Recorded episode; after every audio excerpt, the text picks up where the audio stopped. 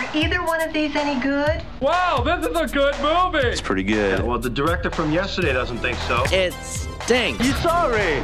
You waste all our film. It's so bad. Another summer weekend, another wannabe blockbuster or two. Welcome. Thank you for checking out the Screening Room podcast. She is Hope Madden. He's George Wolf. and we're from maddwolf.com, and the Screening Room podcast is sponsored by Marcus Crosswoods Theater. With the 70 foot wide ultra screen featuring Dolby Atmos surround sound and Dream Lounger recliners. This week, we'll start off with a rock in a high place. You're so proud of that? See what I did there? A father goes to great lengths to save his family from a burning skyscraper. It's Skyscraper. What's going on? The 96th floor is on fire. You're gonna be just fine, I promise you that. No, no, no, no, no, no! Tell me, how much do you love your family?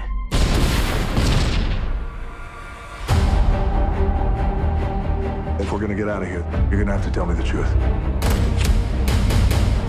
There's a reason they chose this building. My family is the only thing that matters to me right now.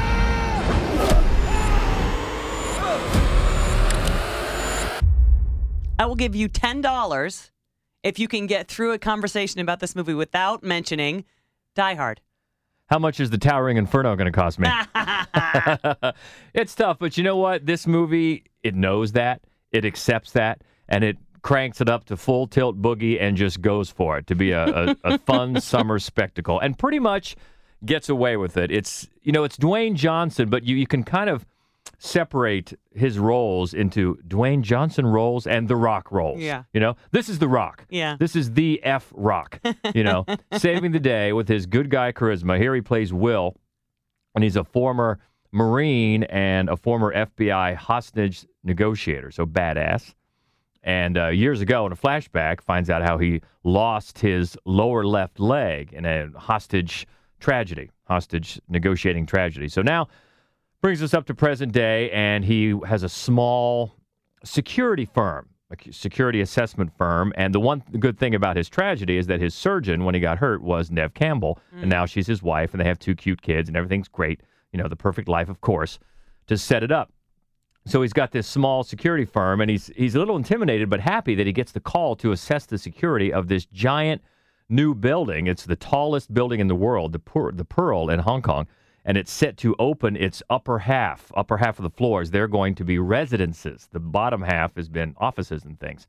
Now they're going to do residences, and he's been hired to assess the security, which he finds, you know, intimidating. But we find out there's a reason he's been asked for that. There's He's, a reason they asked a tiny little American agency to come all the way out to Hong Kong to assess this building. Did you just call the rock tiny? au contraire, mon frere. But uh, all right, so he's part of a plan here by an international terrorist to uh, get something in the vaults of this big skyscraper. That what's the What movie that sound reminds me of? I'm not going to mention it. No. Uh, so the setup is very that movie. And then, and then, and then, when things uh, start uh, going haywire and blowing up and catching on fire, that's when it becomes the other movie. And The Rock's Will's family gets they're taking one of the residences, one of the apartments on the house, you know, while he assesses the building. So uh, they get stuck in there once things get crazy. And who becomes the high rise fly in the ointment? That's going to be Will and The Rock. So it's so unabashedly summer spectacle. You know, uh, it certainly pokes at our fear of heights, and there's a lot of people that are afraid of heights, and there's some really, you know, gasping um, effects, especially if you catch it in 3D, that might make you go, oh, you know, for the uh, for the fear of heights out there. But it's it's totally and completely ridiculous. I mean, only if the terrorist and the Rock get in the face-off machine and switch faces could it have been more ridiculous. It has constant callbacks, constant setups where it almost pauses for applause. like, here we go. Isn't this crowd pleasing? But again, it's it's so earnest in doing it, and it, the commitment is is so so much there for just the you know the summer popcorn muncher, You and, and we want The Rock to save the day, and he's going to. Here's the thing that's so, uh, I think, interesting to me about The Rock is that um, he manages to elevate bad movies, and I, I can't, I don't know how, because it's not as if he's a master thespian. He People just not. love him. He's loved- He's, he's got- incredibly likable. incredibly likable. He has this good guy charisma. You know, Mm-hmm. in a movie like this, you know, well, you're going to know that it's going to be a happy ending anyway, but you know he's going to just come out of it, you know, biceps blazing, saving the day, Yep. doing what he has to do.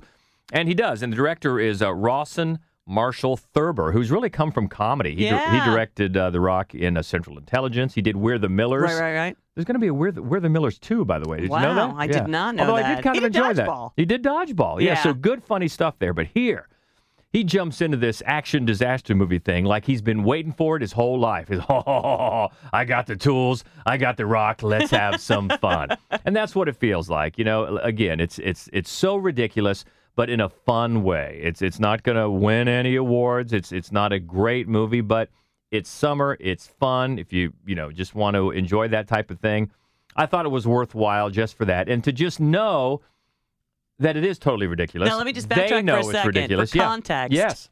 You also enjoyed Hurricane Heist. In that same sort of way. I know. Um, this one is better than that. Uh, but yeah, I do. When a movie has a self awareness to it, Yeah. you know, uh, it totally knows the movies that it's cribbing from. It knows, it knows that you know, unless you're very young and haven't seen some of those movies. But it's like, you know what? So what? Those movies are decades old. Ideas are born to be borrowed. Let's go. Let's blow some stuff up. Let's, you know, get heroic. And I, I do give them credit for this. Neve Campbell, who we haven't seen for a while. You know, No. it's like, "Ah, Neve Campbell, nice to see you. She gets to be more than just the loving, you know, adoring, you know, uh, spectator. Right. She gets to kick a little butt. Nice. Uh, not as much as The Rock, but yeah, that's nice. She becomes an active, you know, not just, you know, standing by while her man saves the family. She gets in, involved in it too. So that's nice. So yeah, I would give, uh, you, you know, it's ridiculous endorsement to The Rock and Skyscraper this week. And next up, one we've been looking forward to in an alternate present day version of Oakland. Telemarketer Cassius Green discovers a magical key to professional success, propelling him into a macabre universe. Sorry to bother you. I just really need a job. This is telemarketing. Stick to the script. Hello?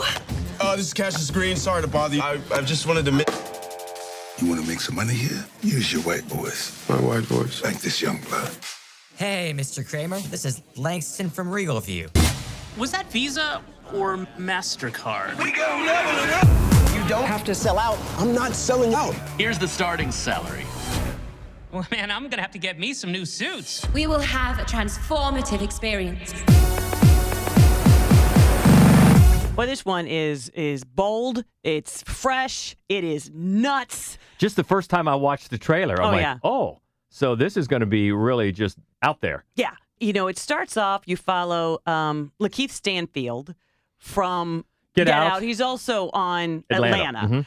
uh, but I know him from Get Out. Right. Uh, and and he's he's you know he's he's got a well, he doesn't have an apartment. He's living in his uncle's garage, and he just needs a job. So he uh, he takes a job as a telemarketer, and it's it's the the hiring scene is hilarious. It's so great, and it just grounds you in.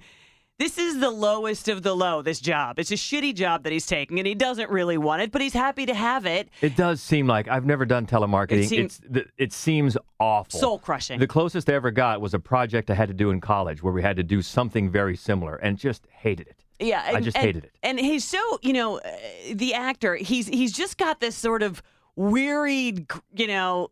Let's just get through this look about him all the time, which fits perfectly in here. But what's funny is that early on, when he first starts making the calls, uh, Boots Riley, the writer director, starts throwing in these just little splashes of kind of surrealism, Mm-hmm. you know, uh, that that that make it seem oh, like jolt you out of of you know ordinariness and and and make you pay a little bit more attention to what's going on. But it quickly turns into something much wilder, much uh, richer. I mean the. There is so much depth here to the story, to the characterizations, to what he's saying, to the political statement he's making. But he's not. I mean, it's it's sort of almost sloppy in in a good way, in the way that it just throws a lot out there. It is this movie is just bursting with images and sounds and ideas, um, and then uh, the the longer it goes on, kind of the more surreal things become until the metaphor uh, is full on nuts. I mean, it just gets nuts. And there's a certain moment in the film where they introduce this character who runs kind of a work placement, uh, basically slave labor Mm. uh, company, Mhm. and and it's run by a character played by Armie Hammer. And uh, Armie Hammer is a is an interesting actor to me because he seems to be so aware of his own sort of physical perfection. You know, it's The like living Ar- Ken doll. That's the thing. Armie Hammer is so sort of yeah, is that he's almost laughable. He's almost laughably perfect, Mm. and he really embraces that in certain films, and in this one in particular, uh, he is just outstanding. And to see him because he's all he's so tall, he's so erect, and Lakeith Stanfield is always so sort of hunched over and pigeon-toed and skinny, and they just make this perfect balancing act of each other. And, and yeah, and it's funny, uh, Armie Hammer. You talk about self-awareness. I mean, I'm sure he would like to be, you know, to, to lead films, but he is starting to carve out a niche for himself as a supporting actor and a solid one. Where you make a good point. If you carved a leading man out of granite, it might look like Armie Hammer. Yeah. But he's found more success as a supporting character actor. Yeah, and he yeah, and he I mean he brings just the perfect tone to to this particular role.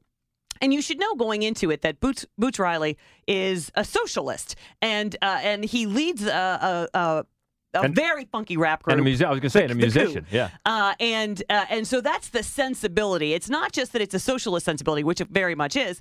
It's it's kind of a musician's sensibility. It's it's so vibrant. It's so fluid. It's so nutty. Uh, but it is incredibly smart. But at the same time, you you know, it starts off. You sort of feel like you're watching, you know, any kind of particularly smart, well put together, office based comedy. But you are not Mm-hmm. and and and I think that there's going to be a part part in the film where people might just become uncomfortable. Like we're going someplace. Like this isn't Too even much, too much of a left turn. Yes, but but for me, I loved that. And and the truth is, the movie derails completely by the end. It just derails, but gloriously so. Mm-hmm. And I feel like anything tidier wouldn't have really fit the film. Right. Uh, I I loved it. I, even- I was so surprised by everything that I was watching. Like everything was shocking and new. Yeah, and that can be a good thing. And haven't even mess- messaged Tessa, Tessa Thompson. Thompson, I knew was gonna gonna say, it. yeah. She's amazing, as she always is. I am such a huge fan of hers.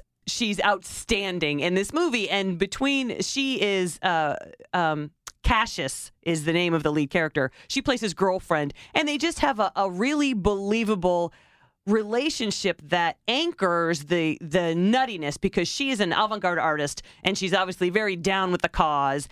He's just a dude, and at some point he's realizing this girl is too good for me. I need a job. and so and so he goes along with certain things because, you know, it's what you should do because my girlfriend is smart and and savvy and into this whole thing. But on the other hand, he's like, I might have found some actual success, and that's really what I need to do to keep this girl, right? And it- mm-hmm. without hitting you over the head with their message, the film makes some brilliant points that are so of this moment that I can't imagine this ha- this film having be- seen any real commercial success even five years ago. Yeah. And he wrote it about a dozen years ago. That's interesting. So Yeah. so it's coming out at the perfect time.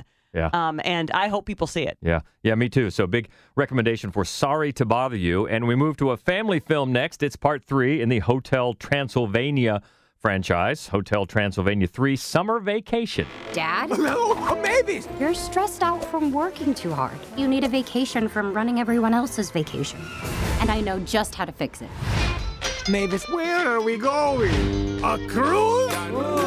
Surprise! Oh, no, no, no, no, no, no. Dad?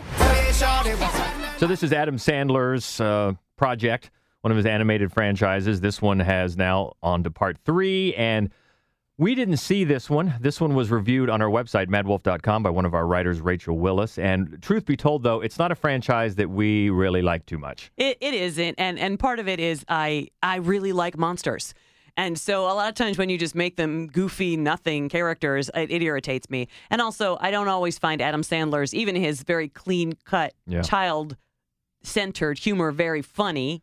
Yeah, so in this one, uh, the Count is lonely, and his daughter sends him off on a monster cruise, and he tries to find love with a character, Erica, played by Kathryn, Kathryn Hahn. That's who's always a great addition. So basically, um, Rachel's view was look, if you need to get out of the heat, the summer heat, parents, this will do it. The kids might enjoy it for a little while. You're probably going to be checking your phone, checking your watch, checking whatever you have, and kind of you know, not uh, not being too upset when it's over, but it's a, I, I guess, a decent time waster. Yeah, I think the, that's uh, basically the, the result of her yeah, of the her bottom review. line for Hotel Transylvania 3. So let's move on to one that is definitely a lot more than a time waster. This is the latest by the director of Winter's Bone. Seems like it's been a while since we've heard from Debra Granik. A father and his 13 year old daughter are living in an ideal existence in a vast urban park in Portland. When a small mistake derails their lives forever, it's called Leave No Trace. Do you feel safe living with your dad? We didn't need to be rescued. Your dad needs to provide you shelter and a place to live. He did. It's not a crime to be unhoused, but it's illegal to live on public land. We have found an option. Are we gonna be okay here? We can still think our own thoughts. I think it might be easier on us if we try to adapt. We're wearing their clothes, we're in their house, we're eating their food, we're doing their work. We have adapted. I don't want to leave. Same thing that's wrong with you isn't wrong with me. Well, first of all, Ben Foster. Ben Foster, everybody. Uh, if you don't appreciate Ben Foster, and it seems to me like he's underappreciated. Well, I, I think that a lot of people may not even recognize that name. I mean, but he's more than just a that guy. I mean, he always turns in a brilliant performance. As much as I loved Hell or High Water, and I loved it, it Mhm. was his performance that sealed the deal. And uh, I mean, he's always great. He's great again here. He is great again here, and he's matched by a just a terrific young actress who's got some credits, uh, mainly on TV. She had a small part in one of the um, Lord of the Rings movies, but her name is Thomasin McKenzie, and she's fantastic as uh, his daughter.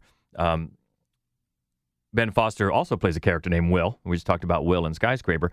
But uh, yeah, they are living in a park in Portland, massive park, and they have their own homemade camp, and they get by, and they they stay out of people's way, and they take great pains to not get spotted because it's illegal to live in the in the camp there. Will has some he has some issues that they don't they're not very overt with in the storytelling, and that's the beautiful thing. One of the many beautiful things about this movie. Debra Granik um, helps write the script, and it's adapted from a novel called My Abandonment, called My Abandonment, uh, by writer Peter Rock, and it has such subtlety to it, and I and I love that in a movie. And this one works it so well. It has such grace and. And it, even though it deals with similar themes to Winter's Bone, if you remember Winter's Bone, you know, very rural, Yeah. uh, people kind of living on the edges, Yep.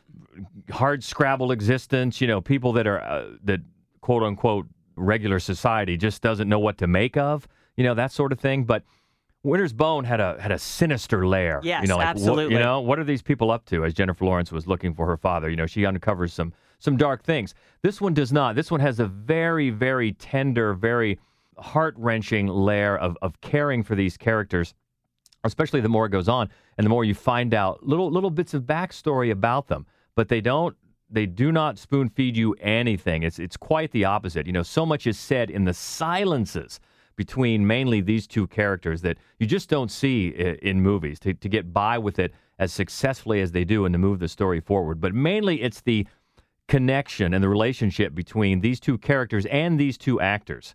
Uh, they create such a great bond that lets us into this father and the daughter. And when they finally do get spotted, they have a slip up and do get spotted and do get taken into custody.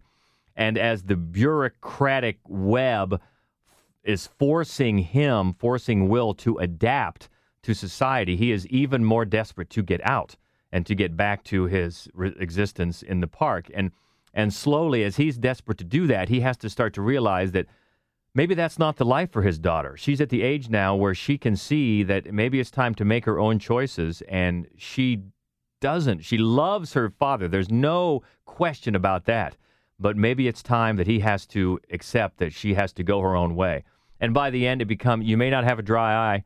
Uh, it's it's really really uh, graceful in the way it just tugs at your heart. But even even if it wasn't as successful as it was in the storytelling, just these two performances alone are are worthwhile. But if you just want to see a really great drama, so well put together, so subtle, about the things it's saying. And it does. It raises a variety of good social concerns, but it does it so quietly.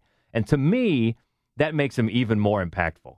You know, when you can do some storytelling like this. So so Ben Foster again, like you say, another great performance and a string of great performances and keep your eye on this Thomasin McKenzie because even though this isn't her debut, uh, great. It looks like great things in store for her. You remember how Winter's Bone pro- propelled Oh yeah, Jennifer Lawrence. Jennifer Lawrence's uh, career. So She was Oscar nominated for that, and then she Right. basically went on to get nominated every year since. yeah, oh, and she's great. Yes. Uh, but this this girl, if this performance is anything, she has quite quite a future ahead of her. So a big big recommendation for Leave No Trace. And one more wide release this week, Scary Movie. We love that. In the fall of 1960, Father Riley and Father Thornton were sent by the Vatican to investigate a miraculous event in an Irish home for, quote, fallen women, only to uncover something much more horrific. This is called The Devil's Doorway. Hello? You are not prepared for this, Father Riley. I've seen moving statues. I've seen water turned into wine. I've seen miracles, John. But that's not what's happened here. Prepare yourself, Father. God in heaven. Evil is all around us, John. The devil doesn't have to hide. Father Thomas! The Father commands you! God the Son commands you! God the Holy Ghost commands you! Bless me, Father, for I have sinned. Well, I'm glad you got a chance to write the review for this on maddwolf.com, our website, because all the Catholic movies, I defer to you. 12 years of Catholic school makes you much more of an expert than I do.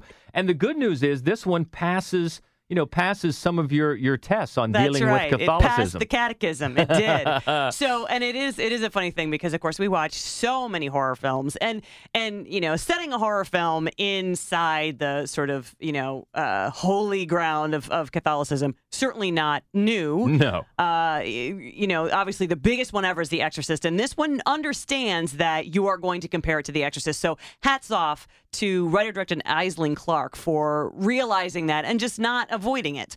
Um, she sets the film. We follow two priests. One uh, a veteran, one a novice. So What? right, and there's a young girl, and there is levitation. Just don't bring up Die Hard. That's right. I will not. but what I think is interesting about this movie is is you know so The Exorcist really sort of tells a story about about mankind gone awry, making us uh, susceptible to Satan, and then needing the holy church to come and save us, Mhm. right? So either in the form of this innocent girl or also the form of, of the priest who's facing a, a crisis of consci- of faith. That's really the one of the very few films in horror that does that. Since then, because of all of the very, very uh, public um, horrors happened inside the Catholic Church, Right. generally speaking, when a horror film is made in this sort of a, an era, it, it is meant to dismantle that idea and that horrible things happen in holy ground because the Catholic Church is so tainted. Sure. This is one of those, but it gets it, it under actually understands sort of what it's talking about, and it sets it in a Magdalene Laundry, Mhm. which is the you know this infamous chain of of church run laundries across Ireland where uh, people sent basically girls they didn't want to deal with and they did they were happy to exploit for money so so unwed mothers handicapped children uh, and any any young woman who had like petty crime Yeah. shoplifting Anyone things they like that could easily classify as a fallen woman. Yeah. So it's a perfect place for this film to take place, and and the the priests are sent because one of the statues of the Blessed Mother, her eyes are bleeding, and the older priest, played brilliantly by Lalor Roddy, is just convinced, of course, that it's a fraud. So Sure. it doesn't even occur to him that it could be a miracle, and his his much younger colleague is very excited for it to possibly possibly be a miracle, but the miracle of the of the statue is a pretty minor thread to the plot because the bigger thing really is that there's something far larger and more demonic afoot. The farther they go into the film, the more Clarke relies on tropes that are by this point a little wearisome in how well worn they are. Uh, and eventually you just go to a shaky cam and a lot of jump scares and, you know, um, images of dolls cast aside or, you know, uh, candles burning someplace or, you know, uh, upside down stars. It's just things that you think, really? Because they start off so strong Uh-huh. the uh, it's not a movie if you like particularly if you like films like this i think it's worth seeing if only for roddy's performance he's amazing but in the end i was i was so with it when it started that by the end the way it peters out at the end i found it pretty disappointing So there's a couple to talk about in home video this week. Let's go to the lobby. Let's all go to the lobby. Let's all go to the lobby. Let's all go to the lobby. We got ourselves a snack, but you know what? We cannot make any noise eating it because the first one coming out on home video is A Quiet Place this week, and we loved it. We loved it. and honestly you know it is a gorgeous movie to look at the visual storytelling is amazing and the sound of course is great It- but this is one of the rare movies where i think you might just want to watch it at home because it's so quiet that that every movement in the theater, every time somebody gets up to go to the bathroom, every time somebody munches on their popcorn, you're distracted. So true. So to watch it at home is, especially if you have a, a nice system, is Yeah. is really going to be a treat. Yeah, and it's if you're not familiar, uh, where you been? It's director John Krasinski, and he stars with Emily Blunt, his real life wife, and they they're basically on the run in some sort of uh, near future. There's been some sort of uh, disaster, and there's a monster or, or two, and you can't make any noise, or they're going to get you. Yeah, the way that it the way that it plays out Really is, is really brilliant, Yeah. and and it's one of those one of those movies where when you finally see the monster, Yeah. you're not unhappy Yeah. about it. You know. Yeah, and uh, it made a billion dollars, so there's probably going to be uh, already gonna be a sequel. There's already a sequel in the works, or is it yes. a quieter place? Or, but we will see. But we really like that one out on video this week, and one we didn't like, The Leisure Seeker. Although it pairs two stars that you know, Donald Sutherland and Helen Mirren. Right away, they're great. It's you know, kudos for pairing older stars together. It's just what it does with the film. They star as an older couple who are finally taking their bucket list trip down to Key West, one of our favorite places. So that's why I was really excited to see this movie. One of the reasons to visit uh, Ernest Hemingway's home. And the uh, the male part of the couple, Donald Sutherland, he's starting to have some real memory problems. So it's one of those, you know, late in life, let's just really do this before his memory goes forever. And it's you know, I suppose it's well meaning, but it's just, it's more that laughing at them and the stuff that look at these crazy old people, what they do mm-hmm. instead of, you know, laughing with them. And it heads toward a, a real finale that you can see coming a mile away. And it was a really disappointing waste of these two likable, veteran, real worth, Talents. worthy talents. So really disappointed by the Leisure Seeker. Looking ahead to next week, one that at least one of us, that would be me, is looking forward to the Equalizer 2. Denzel and Antoine Fuqua Yeah. back together. Looking forward to Uh, that. Mamma Mia too. Mamma Mia, here we go again is also next week. And- Cher joins the party for that one. And uh, Unfriended Dark Web. I guess we got another scary movie to uh, to check out. Since It's just a week our- of sequels. Yeah, week. Of, it is. It's a Mhm. week of sequels. That kind that kind of flows. Week of sequels. So we'll find out about those next week. Uh, let us know what you thought about these movies. Skyscraper, Sorry to Bother You, any of the other ones. We're always good for a conversation. You can find us on social media. Easiest way is on Twitter. We're at MaddWolf, M A D D W O L F. On Facebook and Instagram, we're MaddWolf Columbus. And our main website where you can find the written reviews uh, for all these, plus our other podcast. Speaking of scary movies, if you like those, our other podcast is Fright Club. You can find that on our website as well. So good stuff. Get in contact if you can. If not, we will talk to you next week on the Screening Room. It's a presentation of the Columbus Radio Group and Marcus Crosswoods Theater. She's Hope Madden. He's George Wolf. And this is the Screening Room Podcast. See ya. I do wish we could chat longer, but I'm having an old friend for dinner. Bye.